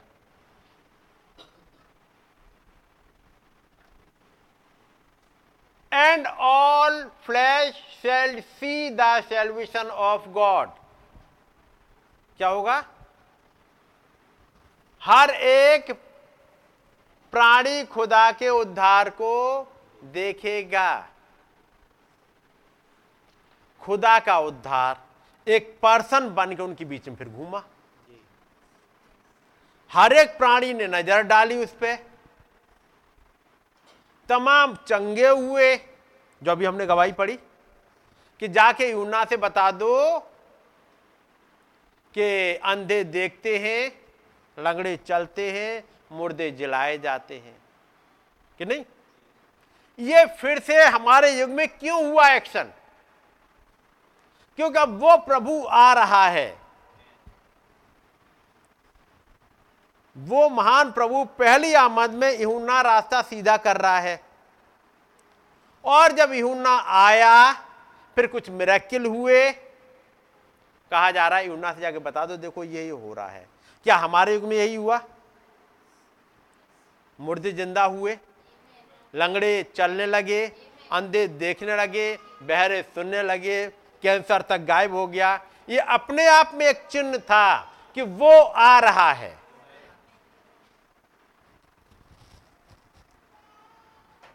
आठवीं आयत। सो मन फिराव की योग्य फल लाओ और अपने अपने मन में यह ना सोचो कि हमारा पिता इब्राहिम है। मैं थोड़ा सा और आगे बढ़ के बताऊँगा। आज के समय में यह मत सोचो, हमारे पास सातवां दूत भाई ब्रानम है। आज की दिक्कत क्या है एंड टाइम मैसेज बिलीवर के साथ में? भाई, हमारे पास तो सातवां दूत भाई ब्रानम है। ये सातवां दूत भाई ब्रहणम है तो उनकी सुनते हो। इसी बात को तो कहा तुम्हारा पिता इब्राहिम होता तो तुम मेरी सुनते? यदि तुम्हारा सातवां दूत भाई ब्रैनम होते। केवल यहाँ से कहने से नहीं, मुँह से कहने से नहीं, यदि वास्तव में होते तो जो उन्होंने कहा वो करते। तो आप उन मिस्ट्रीज को सीखते जो नबी ने प्रचार करी क्योंकि उसके पास खुदा का संदेश आया, जाओ और ये प्रचार करो। उन्होंने प्रचार कर दिया। मेरी बात समझ रहे हैं ना? यदि आप उनको किताबों को आप नहीं पढ़ रहे, उन मिस्ट्रीज को नहीं पकड़ रहे, उसका मतलब आप जो नबी ने कहा वो नहीं कर रहे, और क्या कह रहे हैं? वो हमारा दूत है। उससे कुछ फ़ायदा नहीं होगा। यूना आठ अध्याय एक बार पढ़ लेते उसको।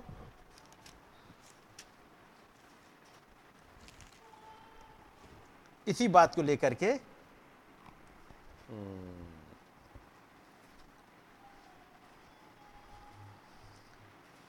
उनतालीस आयत। आठ उनतालीस। उन्होंने उसको उत्तर दिया हमारा पिता तो अब्राहम है। यीशु ने उनसे कहा यदि तुम अब्राहम की संतान होते तो अब्राहम के समान काम करते। यदि तुम अब्राहम की संतान होते तो अब्राहम की ज़िंदगी पढ़ते, ताकि अब्राहम के समान काम करते। कि नहीं? यदि तुम भाई ब्रहणम की, को अपना दूत मानते तो उनकी ज़िंदगी पढ़ते और उनके समान काम करते। करते या नहीं करते? यदि वो तुम्हारा दूत है, या तुम मानते हो खुदाबंद ने दूत भेजा इस युग में आपके लिए, ताकि मोहरों की किताबों को और तमाम चीज़ों को लेकर के आए तो तुम उसकी ज़िंदगी पढ़ते? यीशु ने उनसे कहा, यदि तुम अब्राहम की संतान होते तो इब्राहिम के समान काम करते। परंतु अब तुम मुझ जैसे मनुष्य को मार डालना चाहते हो, जिसने तुम्हें वो सत्य वचन बताया जो खुदा से सुना। यह तो इब्राहिम ने नहीं किया था। उसका मतलब क्योंकि ट्यूजरों को क्या बताया गया? एक किताब थी जो खुदा के हाथों में थी और वो चलते हुए गई। एक समय में पॉलिस के अंदर थी वो किताब, आगे चलते हुए इरेनियस के अंदर गई लेकिन ये सात दशक दशक तक ये किताब खुलनी नहीं थी, ये मिट्टी के बर्तनों में आगे बढ़नी थी। इसे किताब तो आ चुकी थी और लोगों ने उस किताब पर विश्वास किया और वो उनके लिए पवित्र आत्मा गिना गया। उस युग में, उस किताब को इस युग में खुलना था, जो किताब पॉलिस के अंदर भी थी। इरेनियस मार्टिन कोलंबा सबके अंदर थी, लेकिन खुल नहीं सकती थी। उसे सात दशक तक चलना था। जो इर्मिया वाला आपने पढ़ा होगा, उस किताब को रखा जाना था, जब तक ये गुलामी से लौट ना आए। जब गुलामी से लौटना स्टार्ट हो गए, लूथर के समय में, किताब आगे बढ़ रही थी। लूथर के समय में रोमन कैथोलिक चर्च से निकल के आए। किताब आगे बढ़ती जा रही थी। फिर जब एक साथ समय आया कि सात सात सत्तर दशक, सात दशक गुजर जाएँ, सत्तर साल गुजर जाए, वो किताब खुल जाए, ताकि प्रॉपर्टी पर अधिकारी हो सके। इस युग में वो किताब जो कि आदम के पास थी, आदम के पास से चली गई थी, वो फिर से उन मनुष्यों के अंदर से होके गुजरी। इस युग में खुली, ताकि उसका अधिकार हमें मिल जाए। यदि तुम अब्राहम की संतान होते तो अब्राहम के समान काम करते। या तुमने सोचा होता ये सातवां दूत हमारे लिए वो मैसेज लेके आया है, ताकि हमें रैप्चर मिले। तो रैप्चरिंग फेथ पाने के लिए कीमत अदा करते, क्योंकि कीमत तो अदा करनी पड़ेगी। या तुम चाहते कि तुम्हें थियोफनी चाहिए तो थियोफनी पाने के लिए तुम्हें कीमत अदा करनी पड़ती और पड़ेगी। और वो कीमत क्या है? वो मिस्ट्रीज को पता करना। वो पता करनी पड़ेगी। कि नहीं?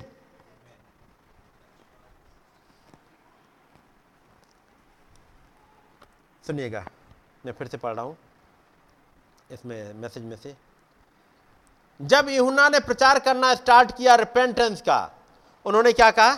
यहाँ देखो, हमारा पास अब्राहम जैसा एक पिता है।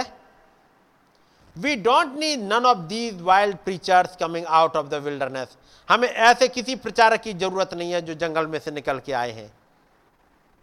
These uneducated groups undenominational we don't need any of they are hollering and going on for we have Abraham to our father हमें अब किसी प्रचारक की ज़रूरत नहीं है। हमारे पास भाई ब्रानम के मैसेज हैं, बस।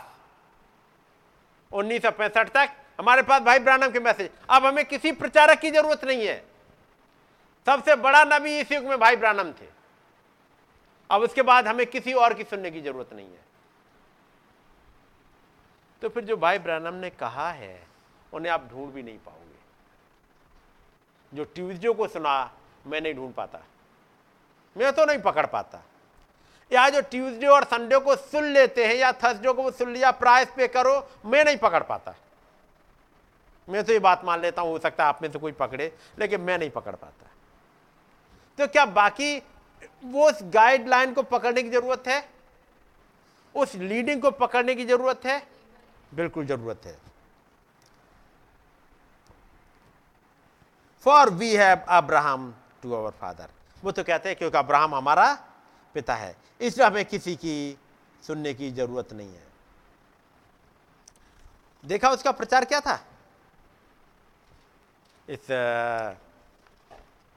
यहुन्ना का। फिर से पढ़ते हैं। लूका की इंजील, उसका तीसरा अध्याय। मैं यहीं पर अधूरा छोड़ूँगा, आपको मौका दूँगा मेडिटेट करने का। ताकि संडे को फिर आगे और बढ़ूं इसमें। लेकिन एक हिस्सा समझिए, आप कहाँ तक आए हो? क्या सोचना चाहते हो? मतलब किससे मिलने आए हो? नबी ने टॉपिक क्या लिया? What went you out to see तुम क्या देखने आए हो? किसको देखने आए हो? कारण, यदि आप एक राइट एटीट्यूड में आए होंगे, आप एक कदम और खुदाबंद की तरफ़ बढ़ जाएँगे। निश्चित बढ़ जाएँगे। निश्चित बढ़ जाएँगे। और तब यही मैसेज आपको दिखाते जाएँगे। रिपेंटेंस उसका नहीं करना है कि हम झूठ बोलते थे, अब खुदाबंद आज के बाद नहीं तो। ये चीज़ें नहीं रह गई, बहुत पीछे चली गई हैं। रिपेंटेंस क्या है? हमने टाइम बर्बाद किया, ये सीक्रेट्स नहीं सीखे, जो सीख लेने चाहिए थे। क्या ब्रीच के मैसेज में नबी ने ये सब बातें प्रचार कर दी थी? और मैंने शायद कम से कम तीन या चार बार प्रूफ पढ़ा होगा। क्योंकि प्रूफ पढ़ते तो मात्राएँ तक ढूंढते हैं एक एक चीज़ ढूंढते हैं। भाई भरत ने पीछे बैठे हुए उन्होंने ट्रांसलेट भी करा एक एक चीज़ लिखी अपने हाथ से, और इसके बाद फिर से प्रूफ पढ़ा। और मैंने भी तीन बार पढ़ा। सिस्टर बैठी हैं जिन्होंने टाइप भी किया। लेकिन मैं नहीं पकड़ पाया था। कि वो किताब एक शरीर में होकर चली फिर वो किताब शरीरों में होकर चली। और कब तक? अब तक जब रोज पढ़ पढ़ रहे प्रकाश बाग पाँच रोज पढ़वाया जा रहा है। कि वो किताब जो आदम के पास से चली गई थी, फिर एक शरीर में होके आ गई।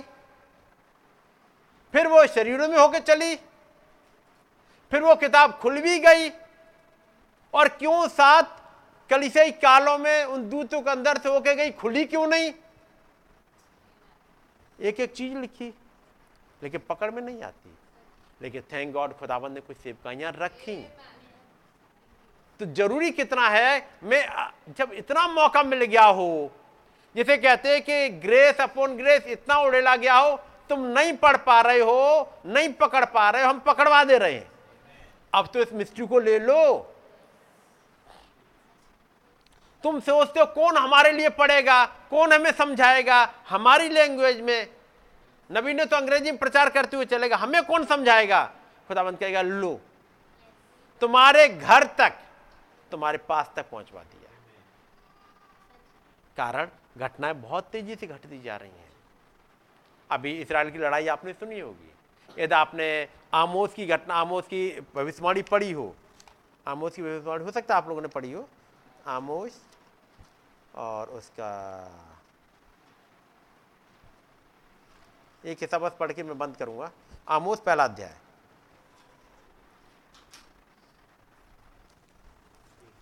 हम्म। और उसकी छठी से पढ़िएगा। यहोवा यो कहता है गाजा के तीन क्या वरन चार अपराधों के कारण मैं उसका दंड ना छोड़ूँगा। गाजा के तीन नहीं बल्कि चार अपराध हैं जो उन्होंने किए हैं। पढ़ो क्या क्या है। क्योंकि वे सब लोगों को बंदी बनाकर ले गए हम्म। कि उन्हें एदोम के वश में कर दें। हम्म। इसलिए मैं गाजा की शहरपनाह में आग लगाऊँगा और उससे उसके भवन भस्म हो जाएँगे। क्या करूँगा? क्या करा था इन्होंने? क्योंकि वे सब लोगों को बंधुआ करके ले गए कि उन्हें एदोम के बस में कर दें। मैं क्या करूँगा?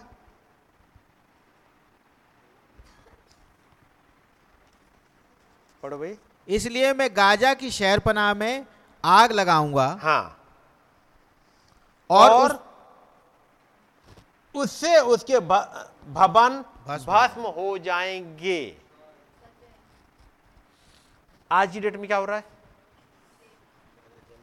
क्योंकि वो बंधुआ बना के ले गए। इसलिए अब गाजा की शहरपना में आग लग रही है आगे। और अशदोद के रहने वालों को हम्म। और अश्कलोन की राज दंडधारी को भी नष्ट करूँगा। हम्म। मैं अपना हाथ एक्रोन के विरुद्ध चलाऊँगा और शेष फलिस्ती लोग नष्ट होंगे। हम्म। खुदा यहोवा का यही वचन है। इसलिए मैं गाजा की शहरपना में आग लगाऊँगा। और उससे उसके भवन भस्म हो जाएँगे। मैं असदोद के रहने वालों को और अस्कलोन के राजदंडधारियों को भी नाश करूँगा। मैं अपना हाथ एक्रोन के विरुद्ध चलाऊँगा और शेष फिलिस्ती लोग नष्ट नाश होंगे। अब इसकी एक आयत मुझे नहीं मिल रही अभी और वो एक आयत है वहाँ पर जब मिलेगा। और मैं गाजा को निर्जन कर दूँगा। मैं गाजा को निर्जन कर दूँगा। अभी तक गाजा है? अभी तक गाजा निर्जन नहीं हुआ। इन्हीं भविष्यवाणी की किसी किताब में मुझसे अभी तो मिस हो गया, कहीं मीका में या कहीं किसी पे है, जहाँ लिखा है, मैं गाजा को निर्जन कर दूँगा। हम्म? क्या कह रहे जकरिया नौ पाँच, देखिएगा। नौ पाँच। हाँ पढ़ दो इसको भी। पाँच से पढ़ दीजिएगा। ये वो आयत नहीं है जो मैं पढ़ रहा था लेकिन हाँ इसमें भी मिलेगा। यह देखकर अश्कलोन डरेगा हम्म। गाजा को दुख होगा हम्म। और एक्रोन भी डरेगा हम्म। क्योंकि उसकी आशा टूटेगी। और गाजा में फिर राजा न रहेगा और अश्कलोन फिर बसी न रहेगी। वहाँ पर वो क्लियर लिखा है मैं गाजा को निर्जन कर दूँगा। अब इसराइल ने अब क्या डिसाइड करा है?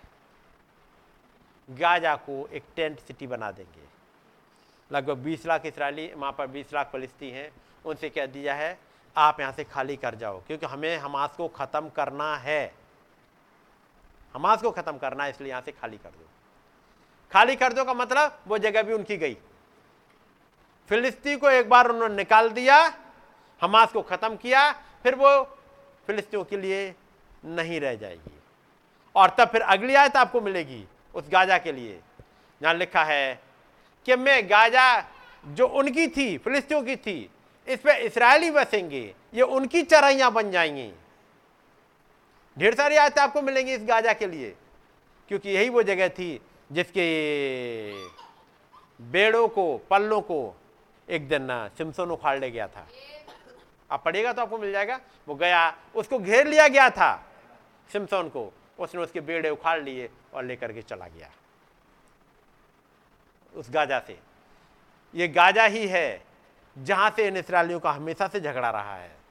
लेकिन एक समय आएगा कि गाजा खत्म हो, निर्जन हो, ताकि ये उनका हिस्सा रह ही ना जाए। और चूँकि इस बार जो लड़ाई चल रही कुछ ऐसे ही जा रही है। सत्तर साल पहले, लगभग सत्तर साल पहले, उन्नीस सौ चौवन में एक नबी जो इसराइल को विज़िट कर रहा था, रोक दिया गया उन्नीस सौ चौवन में। अब उनहत्तर साल हो चुके हैं। हो सकता है सत्तर साल पूरे हों। अब एक नबी दोबारा विज़िट करे, एलिया दोबारा विज़िट करे। और यदि एलिया विज़िट करता है तो मेरा और आपका जाने का टाइम उससे पहले ही होगा। इसराइल के साथ में डायरेक्टली डायरेक्टली अमेरिका कूद पड़ा है। एक बाचा आगे बनने को तैयार है। हालात आप देखते जा रहे हो। कैथोलिक प्रेसिडेंट भी वहाँ पर है। एक बाचा बनने को तैयार है। मेरा और आपके जाने का टाइम और करीब आता जा रहा है। मिल गया भाई कुछ कहीं? सपन्या? हाँ शायद सपन्या होगा। सपन्या, उसका निकाल, निकाला है तो भाई इस पर लगा दीजिएगा। सपन्या हाँ चैप्टर दो चार यही है। सपन्या दो चार। जी। क्योंकि क्योंकि हाँ पढ़ो क्योंकि गाजा तो निर्जन हम्म, और अश्कलोन उजाड़ हो जाएगा। हम्म, अशदोद के निवासी दिन दोपहरी निकाल दिए जाएँगे हम्म, और एक्रोन उखाड़ा जाएगा। हाँ अज्जा तो निर्जन हो जाएगा। और जो लिखा है वचन में वो तो पूरा होके रहता है। अस्तोद के निवासी दिन दोपहरी निकाल दिए जाएँगे। रात में नहीं निकाले जा रहे। दिन दोपहरी, खुलेआम, यहाँ से खाली करो। और एक्रोन उखाड़ा जाएगा। समुद्र तीर के रहने वालों पर हाय, क्योंकि नबी ने भी अटैक कर दिया है। करेती जाति पर हाय, हे कनान, हे फलिस्तियों के देश, यहोवा का वचन तेरे विरुद्ध है। मैं तुझको ऐसा नाश करूँगा कि तुझ में कोई ना बचेगा। और उसी समुद्री तीर पर चरवाहों के घर होंगे और भेड़ सालों समेत चराई ही चराई होगी।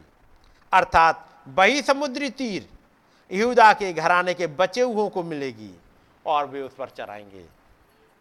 वे अस्कलोन के छोड़े हुए घरों में साँझ को लेटेंगे क्योंकि उनका खुदा यहोवा उनकी सुधि लेकर उनके बंधुओं को लौटा ले आएगा जबकि समय काफ़ी नज़दीक आता जा रहा है। जितनी जल्दी हो, इन मिस्ट्रीज को पकड़ लीजिएगा। क्योंकि एक मैसेज रिपेंटेंस का रिपेंट कहाँ से करो? जहाँ कहीं टाइम वेस्ट कर रहे हो। जहाँ कहीं और चीज़ हो, वहाँ से निकल आओ। और क्या करो? इन सीक्रेट्स को, इन मिस्ट्रीज को पकड़ लो। क्योंकि इन्हीं में रैप्चरिंग फेथ पाया जाता है। गॉड ब्लेस यू मैं बंद करूँगा और भाई भरत को बुलाऊँगा आगे। ताकि